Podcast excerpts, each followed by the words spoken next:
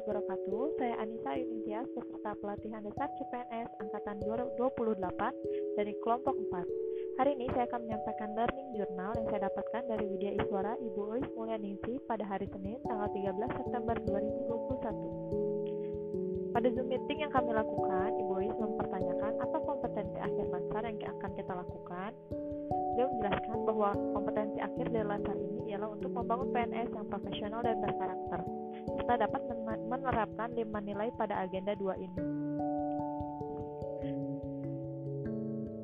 Selanjutnya, beliau menjelaskan mengenai internalisasi nilai aneka atau akuntabilitas, nasionalisme, etika publik, komitmen mutu, dan anti korupsi.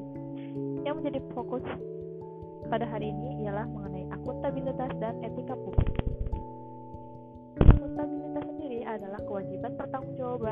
Harus dicapai oleh PNS Selanjutnya, etika publik adalah pencerminan tentang norma yang menentukan benar atau salah, baik dan atau buruk perilaku, tindakan dan keputusan dalam merumuskan kebijakan publik dengan tujuan menjalankan tanggung jawab sebagai pelayan publik.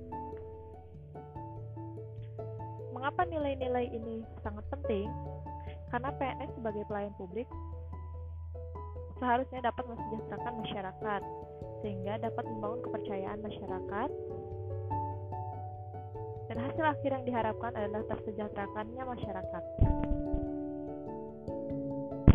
Pada video yang kami simak mengenai akuntabilitas, dapat dipetik pelajaran yaitu agar PNS dapat lebih disiplin, bertanggung jawab, dan profesional dalam pekerjaannya.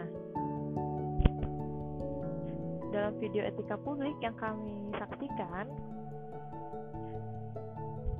PNS diharapkan dapat berlaku sopan dan santun, selalu berpakaian rapi, menghargai orang lain, jujur, melaksanakan pekerjaan dengan cepat dan akurat, dan lain-lain. Adapun nilai yang dapat kita ambil dari video tokoh dalam akuntabilitas ialah bahwa kita seharusnya menjadi pelayan masyarakat.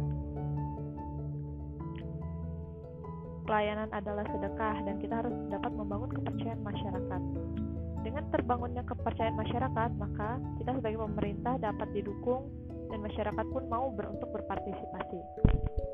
Dalam video tokoh di etika publik, Bu Risma mengatakan bahwa kita harus mencontohkan kedisiplinan dan birokrasi yang rumit dapat diminimalisir dengan adanya sistem yang diperbarui dengan teknologi informasi. Sekian dari saya, terima kasih. Wassalamualaikum warahmatullahi wabarakatuh.